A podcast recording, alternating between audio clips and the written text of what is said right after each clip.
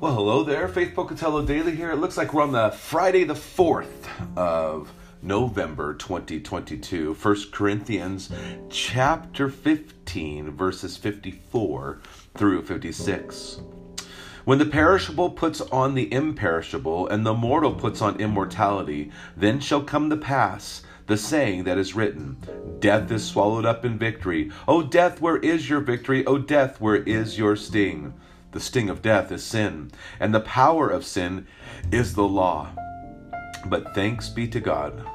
Let's go through 57. But thanks be to God who gives us the victory through our Lord Jesus Christ. You see, uh, death has been swallowed up in victory. There is no sting of death anymore for you who are have their life hid in Christ because he has tasted death for you. He has tasted death for the whole world, and those who believe in him do not have to suffer the, the consequences of death, and that is eternal separation from God, because Christ has reconciled us, brought us back together into right relationship with a holy God.